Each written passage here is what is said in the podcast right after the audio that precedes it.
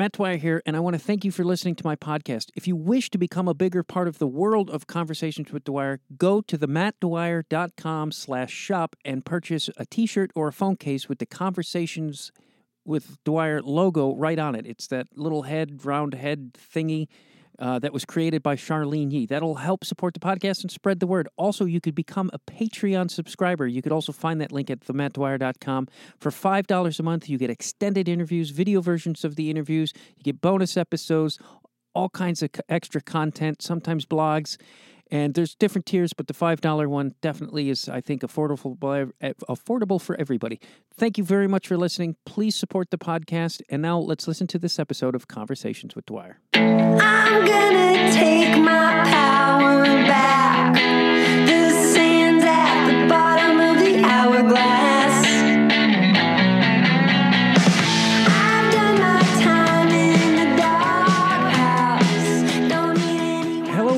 Welcome to Conversations with Dwyer. I'm Matt Dwyer.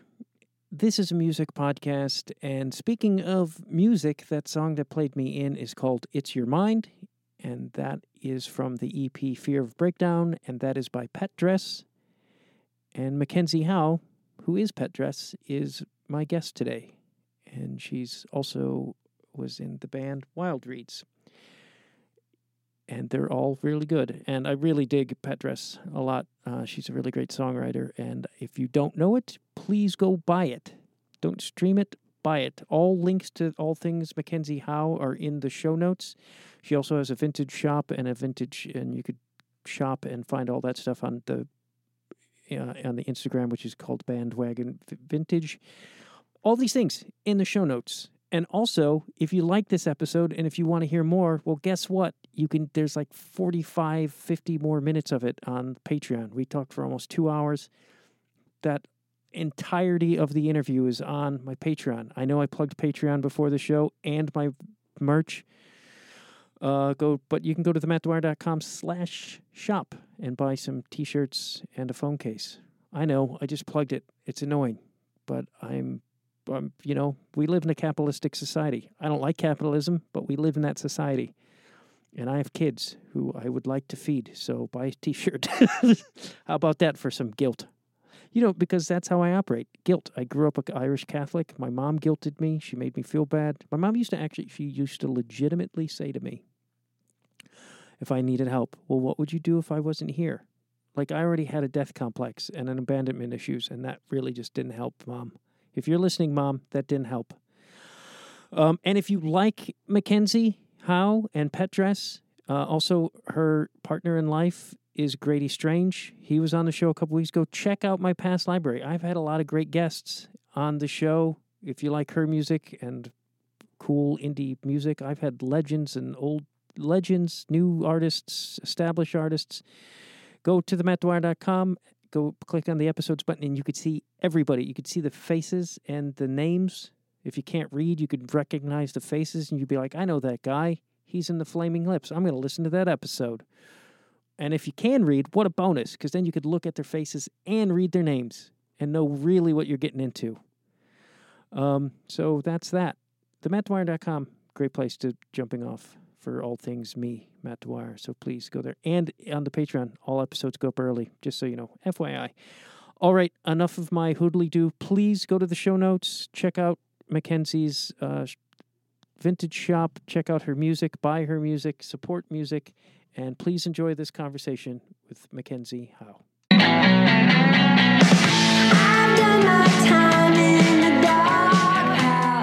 it's kind of con- controversial to say, but I don't think people are born addicts. Like I know they say there's a gene.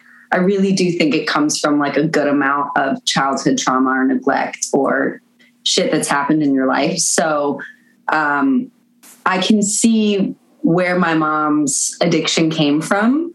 And I was very lucky because she was sober the first 10 years of my life and was a very present mom. So I feel like in those really formative years, I like um, I got really lucky. And I feel like that's a lot of why I'm slightly more stable than I should be. I mean, I still like, I'm in therapy, I'm on antidepressants. Like, I'm not, you know, by any means like a perfect human being, but I got really lucky because I think those early years are like really when your psyche and your personality and your morality and your emotional intelligence, all that stuff's being formed. And then I had like a very intense community when she did relapse and she left. So I was able to like really be held by this community that I like. It was quite a like, it takes a village. It was, I had a village. So yeah, I got lucky in that way. But I can see, you know, even in myself, I mean, struggling with smoking, like I have shit from her, you know, or from my childhood, whatever it is. Yeah. What was the community that you found yourself among? Was it like friends and Oh, family? Yeah, yeah. well, I grew up going to a Waldorf school, which people joke about being a cult. hey, hey, Waldorf. I'm not exactly sure what it is. I've heard the name bandied about in Los Angeles, but I've I'm not sure what that is.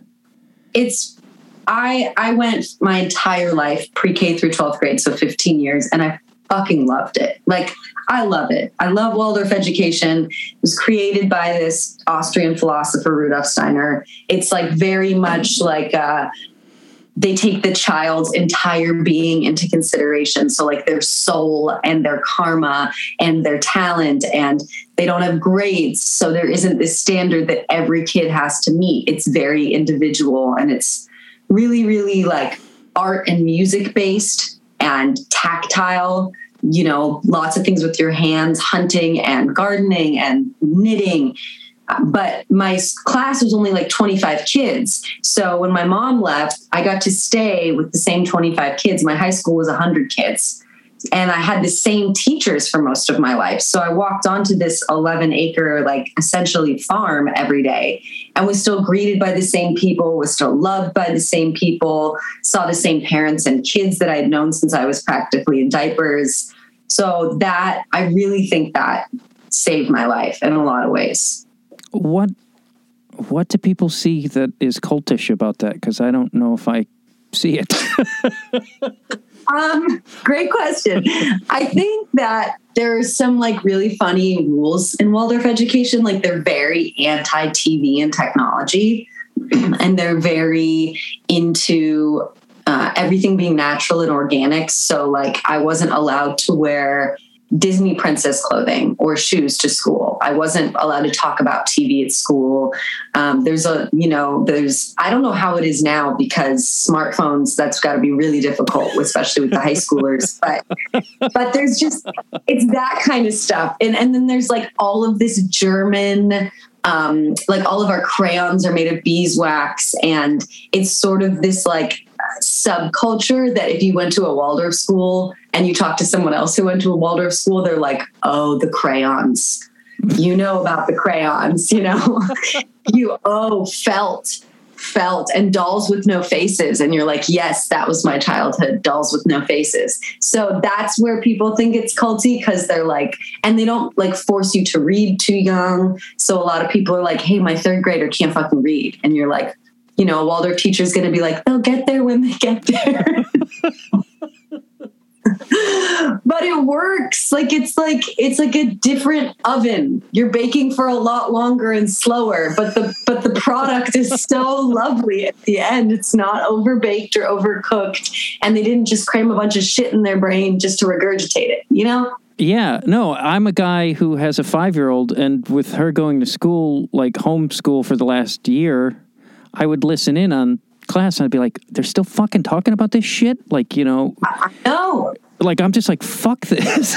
like, cause we used to, we used to argue, not argue, debate, like intellectualize, like, you know, the importance of putting our kids in public schools because it supports the community, et cetera, et cetera. But I'm sort of like, but if they're just teaching this propagandist bullshit, they still do the fucking Pledge of Allegiance. And I'm like, fuck that.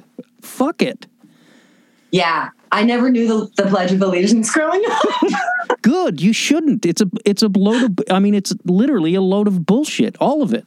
I know, I know. And there's a lot of like, we said this thing called the morning verse every morning, and it's like essentially like a almost like a poem that's like you thank the earth and the sun and you know the ground for the food and but that was like our pledge of allegiance and um A lot Yeah, more never- logical in my opinion, to be quite I, I like I mean, I know I'm a dirty leftist and all that, and I strongly loathe our government, but same, same, same. And like, I'm like, maybe I'm just a product of my environment, but I think especially for little kids, like their imagination is so incredibly important and that's going to go away. They have the rest of their life to look at a textbook or a smartphone. Like that period where they're in like dreamy world, I feel like that's what Waldorf is amazing at. Is they just like they let they cultivate that like it's the most important thing and I think that creates a really really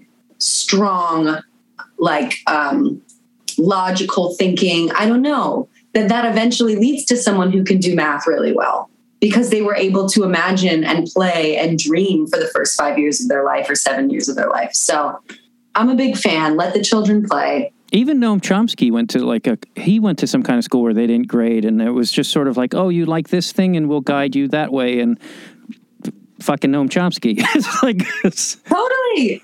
Everyone was so worried, like, well, how will you get into college? And then basically the last two years of going to a Waldorf school was like, it was hysterical. It was like our normal curriculum. And then it was the like, here's how we're going to prepare you for the real world separate class almost. Like we had tutors just for the SATs because they were like, we hate this. We're sorry. But those of you who want to go to college, we're just going to teach you how to fucking get through this thing that we don't care about, but you're going to have to know it. And like, kids from Waldorf go to Juilliard. I'm like, dude, this whole thing about us not having standardized testing, it's bullshit. I totally agree. I find it all like now that I have to, I was, I kind of made my own Waldorf school and just was like, fuck this, I'm not going. and I went and hung out in a theater in downtown Chicago that was more like, I was just like, fuck, because I just, I don't, I don't want to say I was consciously aware of it, but I definitely was like, this is bullshit. Like, yeah. these cliques, these people, everybody, like everybody in my high school was like, like pre yuppie. They were like already thinking about BMWs and like w- w- getting married. And I was like, no, no, this is not what you do. You, you, yeah. this should be the last shit you're thinking about. But that's how you ended up here. I guess so. You know? Yeah. Okay. Your road zigzagged instead of maybe your road zigzagged instead of being paved perfectly and knowing, okay, you know, I go get a grown up job and get married and do the damn thing. Right. Some people not cut out for that. I'm not. I mean, I've tried. Have you ever tried to have like a nine to five office job? Yeah. I'm, oh my God. I'm a failure. I can't do it. That's not a failure. That's a success because it's like I did it. I did it for a year and eight months because I had a kid and I was like, oh, this is the thing like I felt like I needed to be responsible, but I was like, I was dying. Like I was dying. and like my my relationship with my partner suffered greatly. Like yeah, and I was just like, in my opinion, or not even like from my experience, like humans aren't meant to live like that. And these corporate the the corporate speak and the corporate behavior, like I'm like none of this, you know, is natural to. Like I think you know, people like that's why people admire guys like you know uh, Django Reinhardt so much because he just like drifted around and did whatever the fuck he wanted. And it's like that's what we're supposed to be doing. I know, I know, and it's hard because you're like it's a very privileged position to be in to not have to work a nine to five, but it's also like, dude, we're like we're tribal creatures. Like we we we were never supposed to be cooped up and I think there's some people whose brains are so like organizational that they just love that shit. And I'm like, more power to you. We need you. But that is not, that's not me. Can't do it. Cannot sit there with an Excel spreadsheet. I don't even know how to use Word document, which no one even uses anymore because it's ancient. It's like dinosaur technology now. Yeah. Do you feel like all the the Ward Waldorf? I, uh, I couldn't get it out there for a second. Like that, that laid sort of the groundwork for you, what you ended up becoming like as a musician, and was that made you Absolutely. easily adapt to that?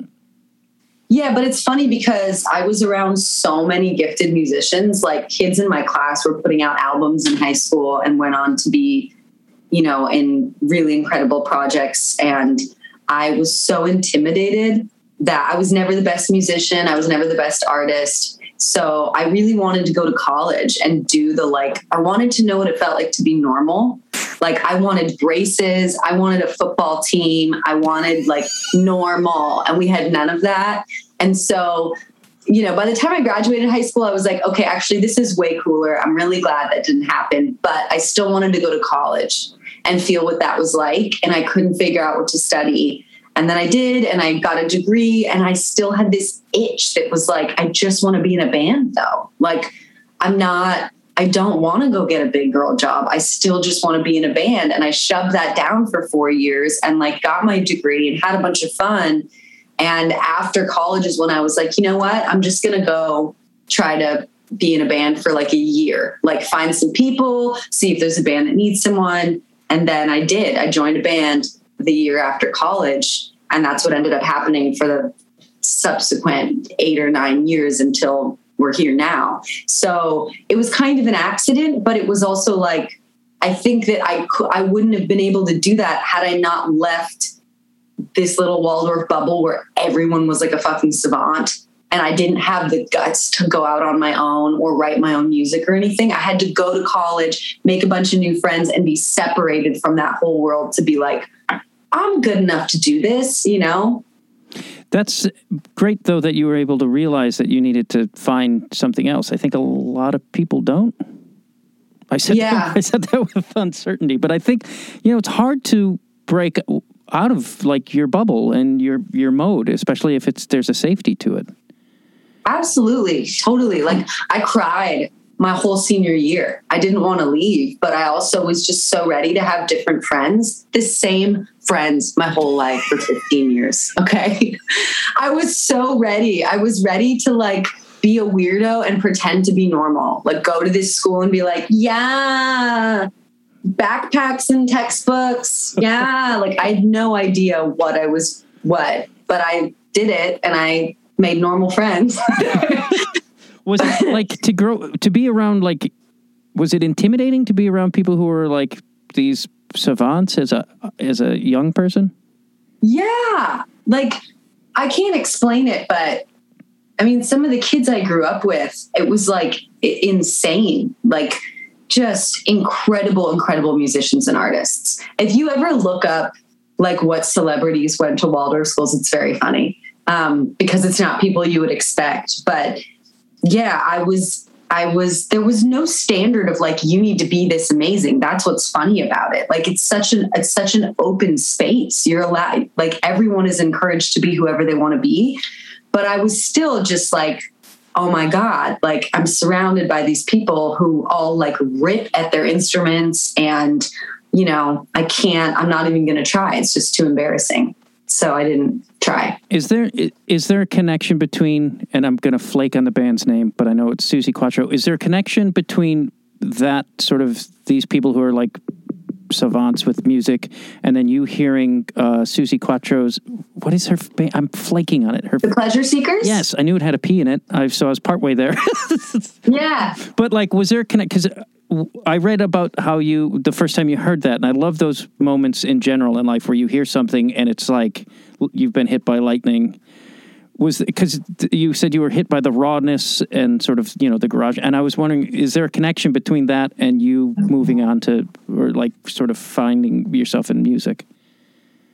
I, I think maybe you just made that connection for me. Uh, was I? I wasn't looking for it. It just sort of hit me. But yeah, no. I, I is there truth totally, to that, or did I just totally yes. fabricated it? Yes, there is. Like I in junior high, I got really into punk and ska. And I no one else in my class was really into that. And I was kind of almost made fun of for it. And then in high school, I just went to DIY shows and punk shows and ska shows. And I think I really liked that no one had to be really good um, and that it was scrappy. And then that moved into more so like being into folk I got really into folk music in college and like, you know, found Bob Dylan and was like, oh my God. And so I, that's the same thing where it's kind of like music for the people by the people. No one, you know, no one's got to be incredible. Your voice can crack, it doesn't matter. But I've always been way more drawn to rock and roll than I have anything else. I'm like, I love all genres of music, especially at this point in my life, and appreciate musicianship more than I ever have. But I think the first time I heard the pleasure seekers, I think I was struck by yeah, how raw it was and how young they were and how confident they sounded. Like I didn't I didn't sing out loud at 17 to anyone, you know? I was way too terrified. So it always blows my mind when you hear some kids who are just like so confident and don't give a fuck. It's really cool. And uh, yeah, it was really inspiring. I've like always loved Suzi Quatro's voice because I feel like it's not perfect in the best way. And um, I don't know if you don't know the Pleasure Seekers record, whoever might be hearing this, go listen to it. It like it didn't exist for years and years and years, and now it's been dredged up on the internet. And I actually emailed Suzi Quatro once, and she was like, "How the hell did you find my high school band?" That's crazy. I read about that too. I know. It's amazing though. I mean, a lot of my guests on my podcast, I just like I was like, I wonder if they'll respond. Like v- Van Dyke Parks, I, within five minutes, he responded to me on Twitter, and I was just like, okay. I was like, did awesome. not expect it at all. But like, I also think there's an, uh, not that he's not punk, but like, uh, there's an ethic to the old punk era people where I think there's less like of a, they don't give a fuck. They're like, yeah, let's do something. Yeah. Yeah, for sure. I, I want. I don't know if you could speak to this, but like that moment with hearing the pleasure seekers, there's something that always, uh, uh, just from talking to a lot of musicians, the the rawness and sort of not great musicianship for like you know just the rawness and truth of it like seems to hit a lot of people and i wonder why that is always am i making sense? Yeah. Yeah. like i mean that always strikes me when i hear something and i stop and it's there's something like a raw rawness to it and an honesty that you don't get in a lot of other and i always wonder why that is the one thing that seems to hit people. I think i think it's because when you're watching somebody perform or listening to somebody perform, you're like, you're identifying with them. And when somebody is truly free in that moment, like you can really feel in your heart that they don't give a fuck and it's coming from this pure place. It's almost like watching somebody have an exorcism or be possessed and it gives everybody else in the room permission to be their most honest, true selves. Like so much of going to shows when I was growing up was just wishing I could do that. But really, what I was wishing is that I had the guts and comfortability within myself to be that free in front of a group of people. And so when you watch someone or hear someone be that free, it's so mesmerizing because it's really all we want you know like it's like watching a kid dance around naked because they don't know they're naked yet. Like you just, we all just want to feel that confident and free, but we also all want to get into that place in us where we can just scream or let something out, especially in front of other people. Yeah, and there's some introverts who are like, but I, I would, I don't want that. And so, excuse my terminology here, saying we all, because it's not we all, but yeah, I don't know. It, it's like there's something about watching somebody perform from this really raw, deep place that it's like I'm watching God come out of somebody. I don't know. I and that's why I think that's why I think yeah, punk and DIY stuff can be so moving for certain people. It gives them permission. Yeah, I wonder about that though with introverted people. I wonder if because I would say that at times I am introverted or definitely social awkward, but there's always this underlying like I want to I wish I could break through. Like I yeah. think I think a lot of people really wish they could break through. I think so too. I can and I can I can be introverted sometimes as well. I can get really like avoidant in certain social situations and it has nothing to do with like it's like almost like I don't want to expel extra energy. You know, I don't know. Yeah. I don't know. I feel like, and I think this to a degree goes back to the whole your schooling and like I feel like, and you t- we talked about trauma, and I think these all sort of connect. Of like we begin to put layers on ourselves as a mode of survival, and yeah. I I feel like personally for me, I'm at a point in my life where I'm like okay, I want to get rid of uh, these. These layers aren't me. These are just things I had to do to adapt and survive, and I don't want to fucking be this anymore because it. I Totally. and I question. I'm not a psychiatrist or a spiritual leader, but I question how much of our mental health relies on uh, is fucked up because we've layered ourselves and like perf- to a level performed our entire lives. Oh my gosh, 100%. Like we I think a lot of times our our coping mechanisms from childhood end up hindering us way later on. And so a lot of the shit that we we end up trying to unpack with a psychologist or a psychiatrist or a therapist, it all like self-healing as an adult it all ends up being like coddling the wounds of the kid that created the tough guy or created the, the guy that can't cry or created the woman that has to like feel like she needs to lead with her sexuality always. Like a lot of it is just stuff we unfortunately acquired to survive when we were young. And now you're like i don't you it's exactly what you said. You're like i don't need this bag. Can i get rid of this backpack and that backpack? Like i got too much shit going on too much luggage. And you, so yeah. Yeah, did you find or begin to find a, a freedom for yourself within like expressing yourself through music? Yeah. And it took so long. It took so long. I did not sing into a microphone or plug in an electric guitar until I was 23 or 24.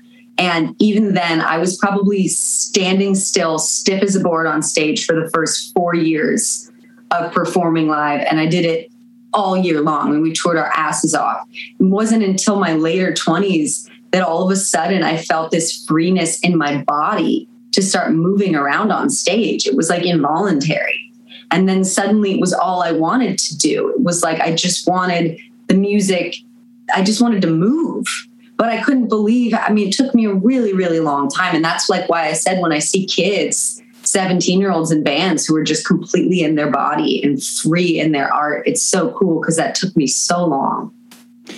Was there a, do you know like when that freedom hit? Was it just like literally just like bam, I'm free or was there a process or was there things you were doing outside of creating? Cuz I know you have a spiritual side to you, which I'm also very interested in. I'm interested in everyone's spiritual side, so we can talk about that. Um, I think it was a slower process than I realized, but it did sort of feel like one year suddenly my body kicked in and I just felt the need to move while we, when we performed. And I hadn't, I think I was also just so much more comfortable playing guitar than I ever had been. And it was like, okay, now this thing in my hands is a bit more fluent and I don't have to think about it. And when you don't have to think about it, then you can just move with your body. But I definitely, the times on stage when I'm the most stiff is when I'm like, do not fuck this song up. Do not play this. No, then I'm not moving anywhere, you know? So yeah, yeah. Well, I think it was slower than I realized. Were you fronting this band as well while you were being so stiff? Yeah, I was. Well, it's well, I was being so stiff. It's true. Um, I was one of three front women, so uh, it was a really interesting collaborative process where we had three lead singers. We all sang backups and harmonies with each other, and then we all wrote songs. And we had like a very democratic, like we we play a similar amount of all of each other's songs live. So so there were yeah, I was a front woman, but I was also a, a behind the scenes woman. It just oscillated. That's very. I feel like I don't see that a lot. Like there's usually some, you know, especially in bands. It's even the Beatles when it's like George Harrison is great. They're like in back, pal. Yeah, yeah. Like it it was really similar to that for a long time. We couldn't figure out what to like how to describe it or how to identify because you don't see that with women a lot. There's often like a token female or we like yeah, I could go on for hours about the music industry and women because it's so fucked up. But the Beatles is a really great example because there were multiple songwriters and singers, and it wasn't till later that we were like, that's more so what we've been going for. But we just kept trying to think of female like um, examples, and it wasn't working. And then we were like, yes, the Beatles. But it's like it's exactly like you said. People pick favorites. People sort of see some of them just as inevitably in the back. it was all of that. Yeah. Yeah. When did you? Because if you, you when did you start writing songs? Because I found that because you and singing. Like when did you decide to? Because you're a great songwriter. I was I was going all over your music today, and uh, Oh, thanks. it's really Um, great. Thank you. Gosh. I wrote, I think I wrote, I played a lot of like other people's songs. I learned to play a lot of songs in my late teens and early 20s just on guitar. But I think I wrote my first song for my best friend's wedding. And I would say I was 23. Yeah, I was 23. And you the first t- time you performed that song was at a wedding for the first time. Was at a wedding. Yeah. How was that? I mean, it's a terrifying experience. I would imagine.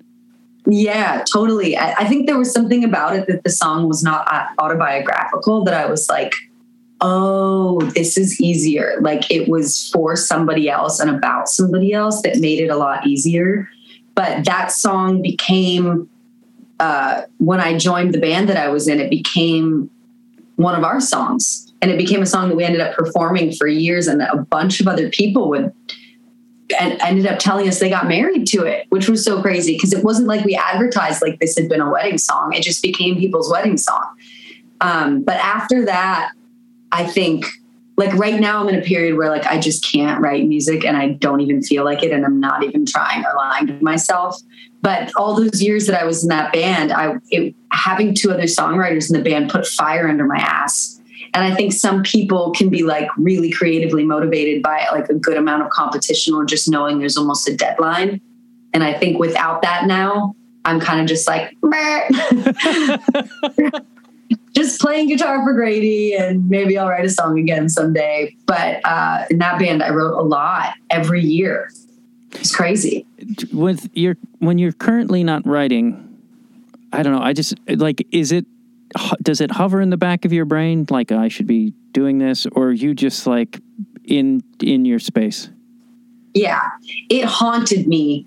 It haunted me like like really bad all through my 20s. I'm 32 now and I would get like I would cry if I couldn't write a song or if it had been a while because I felt such severe pressure to pump out songs and better songs and better songs and I think I would read a bunch of books and try a bunch of different artist exercises and I think after I put out um, my solo. Oh, my dog's gonna bark right now. She hears That's somebody. okay. After I after I put out my my my oh here she goes. It's totally fine. It wouldn't. It wouldn't be the. It wouldn't be the first uh, dog interruption on my podcast. And I have dogs, so Okay, good. Okay, good. and I can edit. Um, Is that? Is that- yes, please edit because she's gonna keep going. I'm gonna let her go. Hold on one second. it's fine. Oh no. I-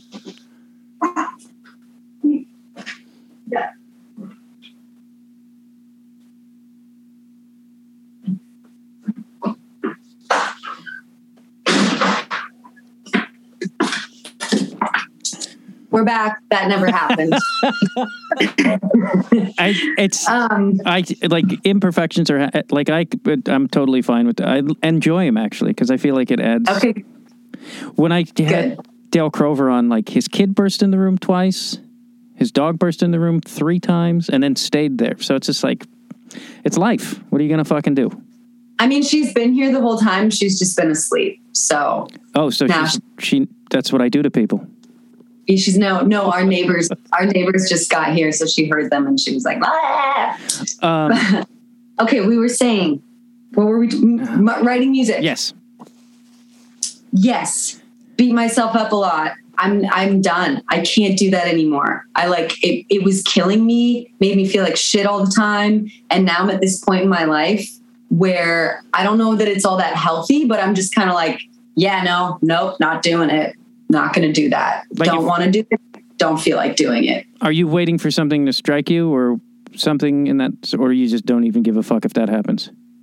I think so. I I write a lot, like in my journal, and if I get like an idea or I get lyrics in my head, I write them down. So I haven't written a song in over a year, but I've written a shitload of lyrics. But I think that uh, I think there is like some sort of blockage happening. Um, that's like a, probably a little bit deeper and more sad than I realize. And it's just a lot easier to be like, I don't feel like it, so I'm not going to do it because I beat myself up for so many years. I don't want to do that anymore. But I do feel like I randomly get really sad that I don't want to write. And then I think about picking up a guitar to write. And then I'm like, I don't feel like it. So I don't know. I think I think there is something deeper there that I haven't been able to quite figure out. But I think eventually it'll happen again. Yeah. We'll see. I just feel like it's in cycles too, and sometimes those cycles are like I'll I just had like a creative burst, and then ever since I've just been kind of uh, not mentally well. yeah, it can be draining, you know, or yeah, totally. Yeah, I've been kind of chaotic in my head, and also kind of I don't know lethargic or whatever. But I'm like I'm not like I got to start doing something. It's like I'm like I need to fucking take a break and refuel because yeah. it is a thing where you also need to have stimulus and things coming in so you could regurgitate it out, so to speak. Totally, Not totally. Very we, poetic way of putting it. no, no, you're absolutely right. We've applied like a very, very capitalistic mindset to art and to entertainment and to music, and it's just so unfortunate because, like, as if we haven't learned, look at what happens to all of our pop stars or like i mean it's just not it's not the right format for creativity. It kills creativity to be like pump it out pump it out more more more better. Yeah. doesn't work. It's a cyclical thing. It's a seasonal thing. And also it's not just one thing. Like i'm not just a musician. I'm i'm like i don't even know what i am. People ask now and i'm like i don't know what i do. I don't even know what to do when that question comes up. I like like my brain like short circuits and I'm like, I am, I don't, I. there's also, I feel like in Los Angeles, there's a, there's a weird collective pressure that people put on themselves about that. Like, what are you working? Like, people feel like if they're not working on something, and it's like, I used to feel shame about that when people be like, oh, which is also another and i'm not blaming the city i blame the people. It's like you know what i mean? Because i think there's so many distorted views of los angeles and i'm like you don't know yeah. this fucking city so shut up. Yeah. Because i love the city and i think it's yeah, way and you grew up here. I've only been here 20 years but you know it better than i do I mean, 20 years makes you a native, local, whatever it is. Yeah. And I feel like what people don't understand, one thing that the people don't understand about is how working class it is of a city. Like everyone thinks it's just everyone's got fake boobs and is working on a reality show. And it's like, no. It's a it's very strong, I mean, at its core, I think it's a working class city more than it is a showbiz city. Yeah. Yeah, totally. I mean, most of the people in showbiz are also, you know, waiting tables or bartending or what, doing whatever they're doing. And yeah, it is. You, you're so right about that question about when people say, What are you working on? Because I feel like maybe they're trying to be nice and not just say, What, so what do you do? Because that is like, I don't know. That's, that's just the other question, too. That's the other question. But, but I think in my head, what are you working on is nicer like it's like doesn't put as much pressure on the person but then it still has a lot of pressure because you're like what if i'm just what if i'm just been doing i don't know my laundry the pile of laundry. Like, I don't know what. I'm just going to start responding. Uh, I'm a human being, absent of essence. And that's just all I'm going to. Go. Just throw some. Or you could just be like, I had a child, and that is a huge, I, that's what I'm working on. Yeah. I made a person. oh, I inherited a bunch of money. I'm doing nothing.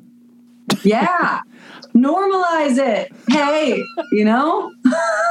is there, is, do you feel there's a spiritual connection with your creativity? Because I know, like, I, I don't, I, I forget yeah. who I was reading this about, but there was like a creative, their creative journey was in sort of with their spiritual journey and self journey of self.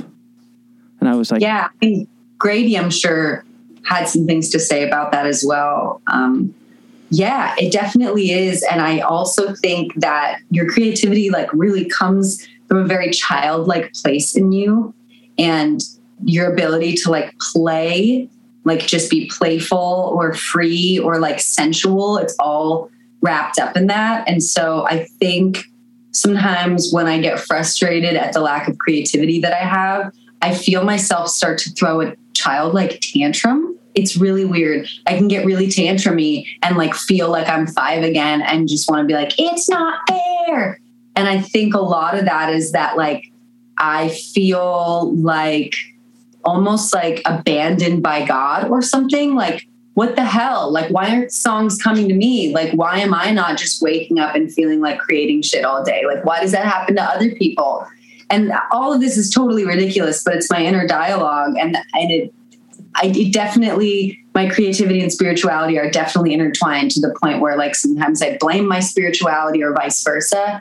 Like, if I was just more spiritual, more creativity would come to me. But I've realized, like, most people will say this that a lot of times they feel the most creative or get the most ideas when they're about to fall asleep, are on the freeway, are in the shower, when they're in this really, really relaxed state where their mind is allowed to wander. And that's the childlike space. That's the space where you're not thinking about all the shit you got to do today, who you got to call back, all the emails. You're just laying there sort of daydreaming. And then it's almost like it can download, you know? Yeah. Boy, the childlike thing really hit home because the uh, last week I was trying, I had to write something, but there was elements keeping me from it, and I threw a tantrum in the garage yeah. where nobody could see. But I was like, I threw some things, boxes, nothing dangerous, but I was like, but afterwards I was like, what the fuck was that? But it was also like, I think there is a real solid connection to that. There totally is. And like, it's funny, I've been finding out that there's a connection with sexuality as well, with your playfulness and your creativity. Like, they all kind of center around the same chakra if we want to get really LA about it. um, but I do, I do feel like my, I feel like when I get to be playful, like that's the only way I can be creative now. And so it's been funny because this whole year in quarantine and COVID life, I've been doing all these really kid like crafts because it's the only thing that makes me feel really creative, like beading and sewing and, you know, puzzles and baking and all this stuff that there's zero pressure for my career. But it's, I wake up thinking about doing it and I'm like, okay, wait, there i'm not having a lack of creativity. I just want create i want to be able to express myself creatively in a way that has zero pressure. I want to do the fun shit which is totally a very childlike playful place of wanting to just fuck around all day. Yeah. I t- see i've when you were saying that and i was thinking about this this morning is like we what fucks us up is we attach what our definitions of what success is and that often also comes monetarily like like I've had people right. ask me like, "Oh, how much are you making off your podcast?" I'm like, "It's not why I do it." Like even right. if I was making 5 million a week, which I'm not. but it's like clearly I'm not. But I'm like who fucking cares? Like is that why we do things? Like we I really wish we could focus on redefining what success is because that's the only way most people view it. And it's like or no. what being creative is because it's like I, when you were saying earlier like you're blocked i'm like i'm sure she's doing other creative things and then you're like i've been beading and it's like you're expressing yourself and that's what we should be doing. That's right. like just because it's not whatever it doesn't mean anything. No i know. Gosh i've had this frog in my throat all morning. Um, i know i think it's exactly what you're saying that like i wish there was a way that we could disconnect the definition from success from like monetary value. Like it it you know what i mean? Like van gogh didn't know that he became one of the most famous painters in the world you know? Does that make him any more or less successful? Like there uh, it, it bums me out. And then we also as a generation we love doing this thing where we find people who never made it and they're so incredible and we like give their album from 60 years ago a second life or you know whatever yeah. it is which is another really strange one that i like. I'm like okay so we can all acknowledge that this person that never quote unquote made it is phenomenal and now we want to like give it this whole new platform but like why can't we acknowledge that some of our best friends are incredible artists and it has nothing to do with whether they make it or not? Like i know so many amazing musicians and songwriters that no one knows and it doesn't make me think they're any less amazing, but it bums me out because I'm so programmed to still use words like make it. You know? Yeah.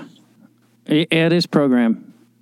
It's total program. I'm. That's interesting. I wonder what the psychology of is our collective psychology of like w- that finding an album from 60 years ago and being like like that's weird and we do like it like and what's also strange is the whole uh, Rodriguez thing from what I Yes. but I also I've heard from secondhand but I've also heard that there's a little bit of bullshit to that whole story. I mean, I wouldn't be surprised. Like anytime you start getting into like making movies about shit, I don't know. but but it's also We- Oh, sorry. No, go ahead. Go oh, ahead. Oh, I just the I think when too when people say like make it and success, it's like if you knew how the industry worked, most which I don't think most people do. It's like, I mean, I know of stories where they've bands have been signed so they could be oppressed by a label so another band can make it like that. So so that whole make it thing is a load of fucking bullshit because the strings are being pulled by a small amount of people totally. and they're all motherfuckers.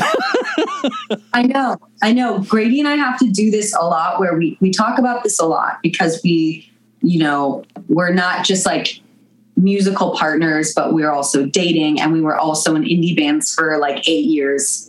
So we have this really similar trajectory and we talk about how we really feel like we've made it because we have so much love in our life and we have so many incredible close friendships and we live in this really beautiful place that we're like wait isn't this isn't this really what everyone's trying to get anyway?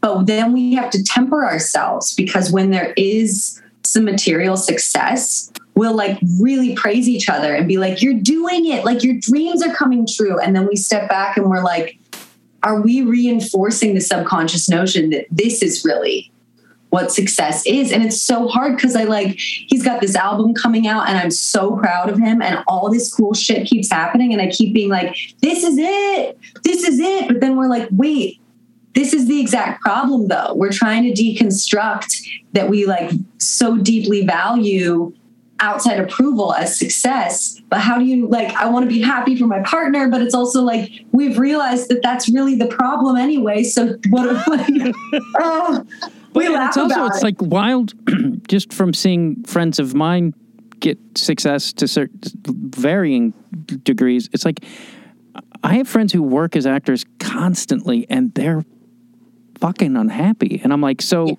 like what and it stopped being fun. And i'm like you're not to me that's not i'm like is that successful?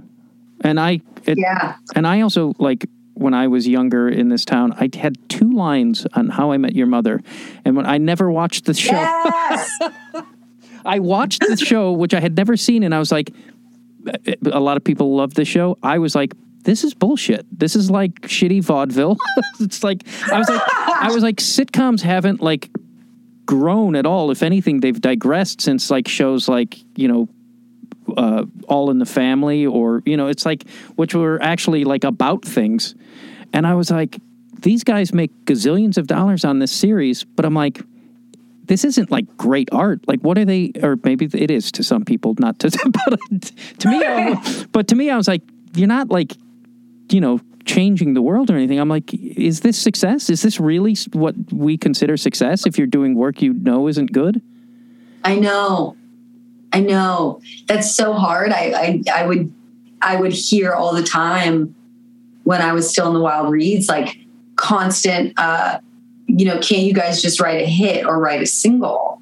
And it was like, at what cost? You know, and now the music industry is like, you know what you need to do? Just put your music on TikTok, write a song that gets to the chorus within the first 10 seconds, get a clip of the song that's 15 seconds. It's like is so so if I make it on TikTok tomorrow, my whole family will be like, she's finally done it. But the five other albums we put out where we poured our heart out and worked our asses off, we're not that's not success. It's the 15 seconds on TikTok that everyone's gonna forget about in three months. Like it's just so backwards. And yet I have to stop myself from praising my friends when that version of success happens because I still really want to be excited for the friend that got the audition or got the thing.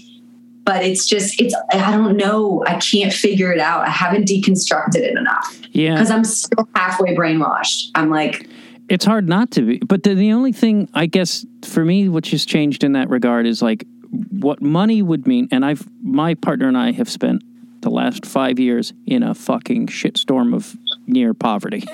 I mean, in poverty. And I had a very fortunate year so far this year. So we were are actually able to like move. But I'm always in the back of my head. I'm like, next year could be back to fucking food stamps and what have you not. Totally. But um, but, but like so the financial success would mean a lot or whatever. I don't know if success is the right word, but like if I made a if I sold a TV show and made a gob of money, that would bring comfort to me. and I could be like, "Oh, my kids could go to college or do whatever the fuck they want and not worry about it." That's the only thing I want is to have the financial security. The rest of it to me I, I'm like what's it mean? It means nothing. It's all ego and bullshit. Yeah. The security part is really real. It really is. Like you that does feel like a milestone to not have to worry. You know, and it feels like something that everybody, it feels like it should be a fucking human right that like we shouldn't have to worry about housing and our kids going to school and where our food's going to come from and but yeah, yeah that's that is a, re- a, real motivator for having money. Like i when i think about it i'm like i just want money so that i don't have to worry. I don't want enough money to fucking buy a yacht. I just want to not worry. No. It angers me that that is such like just the basic thing of healthcare. Like if i have to pay for my own healthcare for the healthcare of my family next year i am gonna I'm going to be dealing coke. Like that's yeah. like, like it's that straight up. level Breaking of and that's that's infuriating to me because that is, in my opinion, that's oppressive.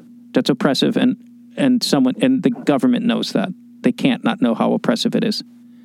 It's the biggest fucking lie in America. Like it's such a joke that we that the supposed most powerful country in the world that this is. It's insane. It's so embarrassing and shitty and wrong and like it just bums me out so bad. I mean, yeah, I could go on forever, but it's so wrong. Yeah, I mean, I've heard Nancy Pelosi, who at now could do it because we supposedly have both, or they have both. Party. I don't consider myself a, a part of any party, but they're like, "How can I don't know how we would afford it?" I'm like, "Really? You don't know how to, you would afford it?" Like that's just absurd to me. I could I could suggest it real quick how you could afford it, but it's it's because everyone's so averse to paying taxes. I don't know. I mean, it's just it's such a bummer how many of my friends I've even seen go through like really horrific health shit because they're just too scared to go to the doctor or can't afford it. And it's like, man, yeah, this not, it just shouldn't be this way. Yeah. It's so dumb. It's so, so incredibly frustrating. But yeah, yeah, our um, America's entire definition of success. I mean, I'm sure people write dissertations on this all the time, but it's just so backwards. It's so backwards. And I'm still trying to deprogram. still trying to figure. Still it's trying amazing. to figure it out. It's amazing how in, integrated it is in our brain. Like it's just. Yeah. And I mean, I, I, we, my partner and I discuss these things all the time, and it's just like. I mean, if I could get a small chunk of money, I would just be like, like I wouldn't be one of those guys who needs like I look at guys like Tom Cruise. I'm like, when is it enough? Like how many? Like it's just like you could look in his eyes and you just see this laser. Like I must do it. it's like, yeah. And it's like, do you go to bed at night and feel good about yourself, or like I would like to make a small amount of money and then just move somewhere where I don't have to spend a lot of money and just be like, enjoy life. Like, isn't that what it's like? I don't want to fucking retire and be like have maybe a decade of life where my knees don't work and like, like, I don't want to retire and be like, well, I'm too old to enjoy anything, but I don't have to be anywhere. But see, I think that you you just hit the nail on the head that like really, really all anybody wants is like the enjoyment part, right? That that like I want to live like I'm retired now, and I'm it's pathetic because I'm not, and I'm still attempting to live like I am, but clearly with my Hawaiian shirt. but um and my small dog in this throne. I think that um, I think that that Grady and I talk about this a lot. Like what when you really think of success, what are you really looking for? And it's a feeling. It's an actual feeling and like what is the feeling you're really looking for?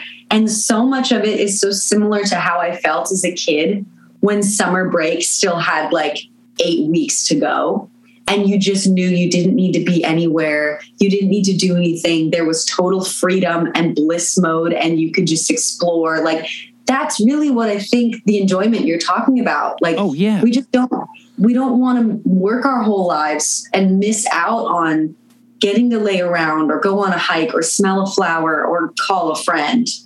Yeah. you know?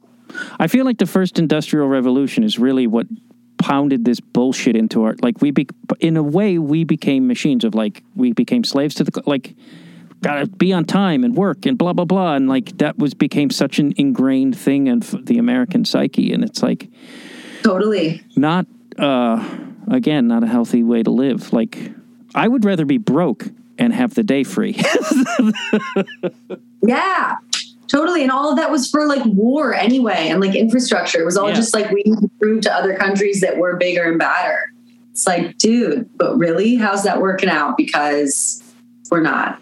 Yeah how much did going to Nepal for a year change your perspective and how old were you when you went to Nepal Oh my gosh. Wow, you're such a good researcher. Um, I went to Nepal when I was 10, actually, Holy with my shit. mom. Wow, that's wild. Yeah, I was like nine with my, yeah, I went with my mom and we went to visit a friend who was building a Waldorf kindergarten in an orphanage. And then when I went to college, I was a global studies major and you had to do a semester by yourself in another country where you like take your schoolwork with you and basically do like self homeschool. And so I went back and I became friends again with the girl that I was friends with when I was nine in Nepal. Found her really crazy and lived there for five months. Came back and finished my college degree. Got back on a plane and was like, "Get me the hell out of here."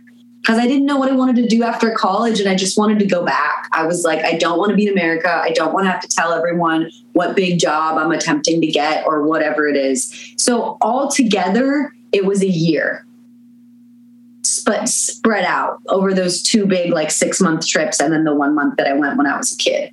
And it's um I mean it's like one of my favorite places in the world and I feel so lucky my mom basically after college was like go fuck off. like forget. She did. She and I'm I'm to be forever grateful. She was just like this whole like hop into the workforce thing she was you can live on nothing there my rent was $30 a month in a two bedroom apartment I mean, it's insane so i really didn't need to have a whole lot saved up i could just go live really simply and i went back again with my best friend same girl and i didn't it was like i was allowed to float and i get lost for six months and i really did get lost like should have come back sooner but just kept staying but even studying there and those five months in college like i lived in um in a basically a daycare facility. I lived with this family that ran a daycare, and it was one of the most enlightening, beautiful experiences of my life. Like, like I mean, there were like a hundred babies running around and like four adults. it was insane, but it was really, really amazing. It was a really beautiful experience, and I think I don't know. I learned a lot about how other people see America That's like their perceptions of me like you know people like think american girls are like porn stars and it was just very weird i had to constantly be like no no no no not me that is not me and realizing the impression that we've made and also how badly everybody wants that it, that was really hard to stomach and just be like oh my gosh like we've really i feel like we've lied to the whole world and everybody just everybody just wants to come to this party that's really not a party and you don't want to come It always fascinates me that I'm like, a lot of the world hates us, yet they still like admire our sort of, I don't know, greed, selfishness. I don't know. I- It's like I know. confusing. I know. I just keep thinking like you like have you not learned the American dream is a lie? But then I realized like no, I mean a lot of people don't re- you know, they don't know that. They, they're, you know. I think it was also really a beautiful experience because it the smartphone had not made its way over there really yet and it was just i had an iphone here in america but i turned it off when i got there and they have uh, several hours a day where they have um, what do you call it? Uh, electricity. So there were hours of the day where there was no electricity. So like no internet and you had to go to an internet cafe to get internet. So in a way i was able to go back in time into this place where my life did not revolve around a phone or facebook or social media or anything. And also there were so many parts of the country that were still quite untouched by western culture And so I got to really like live and be in spaces where you would wake up because of the roosters next door and you know the woman who's like really just tending to her garden and picking rice in the fields and then bringing it into town to sell for the rest of the day. And i'm very scared to go back because i'm pretty sure that a lot of that has changed in the last 10 years. And i think maybe i was sort of there at the end of some of of that era. And it felt like it was like the, the, i don't know just this untouched part of the world that was about to was slash was starting to really change. Wow. Yeah. I yeah i sadly i probably will agree with you that it's probably changed and it's I yeah. Would, i would love to go and be in a part of the world that just i remember i didn't have a half like i my cell phone broke and I didn't have one for a week, and I felt I was like, "This is awesome." like, I know. It's like is that crazy? And I find myself on mine a lot just because it's like because then I could sort of do work, or maybe that's how I justify it to my crazy brain. But it's just like it's not to go back to the spiritual thing. Not healthy. I don't think it's good for uh, even psychologically. I think it's fucking us. Yeah, yeah. I think if we had a third eye, if if that's what the, our pituitary gland really is, it's shriveling as we speak. it's, it's been it's the Wi-Fi waves have just turned it to a raisin, and we're on our way out. Because I really think, in so many ways, the internet mimics the spiritual world, and we've just made a physical version.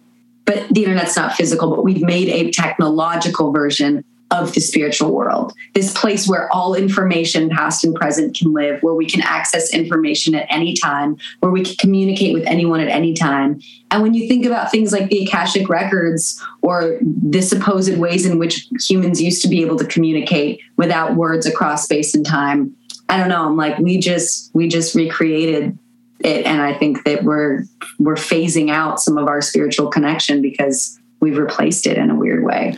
Yeah, I feel, and maybe it's just because of my own. I've been reinvesting my life into Buddhism and other and mm. spiritual searching, and I'm like, and I had some talks with Grady and some other, but a lot of other people, and I'm like, are we?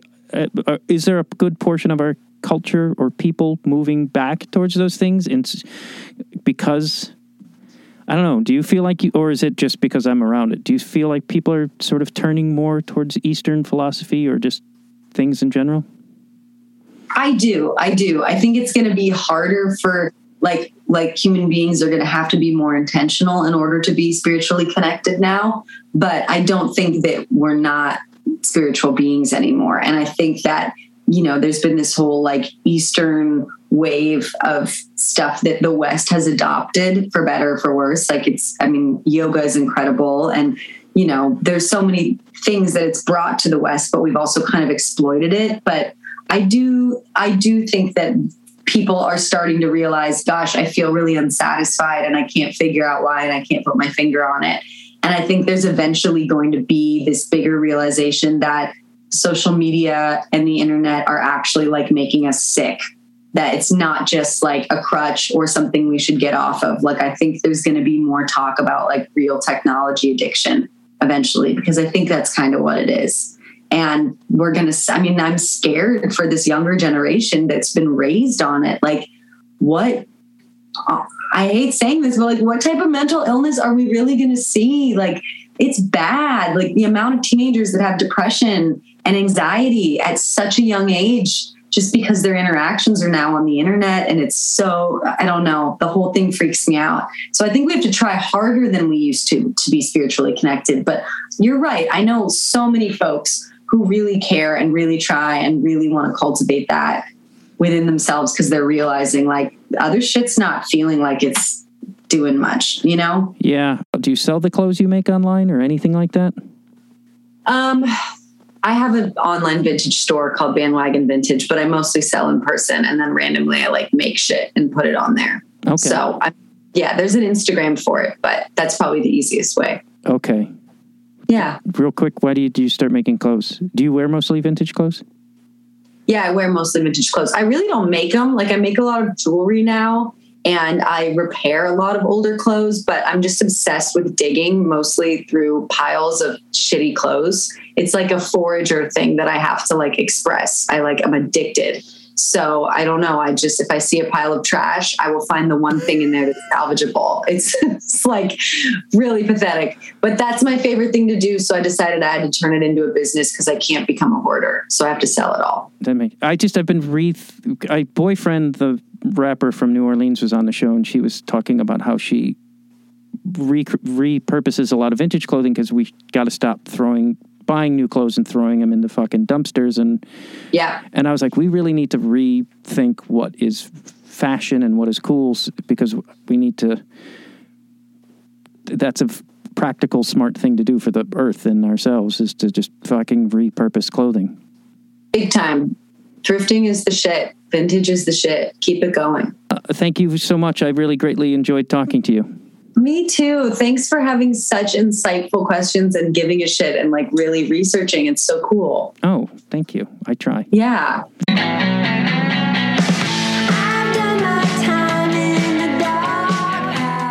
Thank you very much for listening to Conversations with Dwyer. Please become a Patreon subscriber if you like. Also, subscribe to the show on your iTunes or what have you not, and tell your friends about the show. That would mean a lot to me.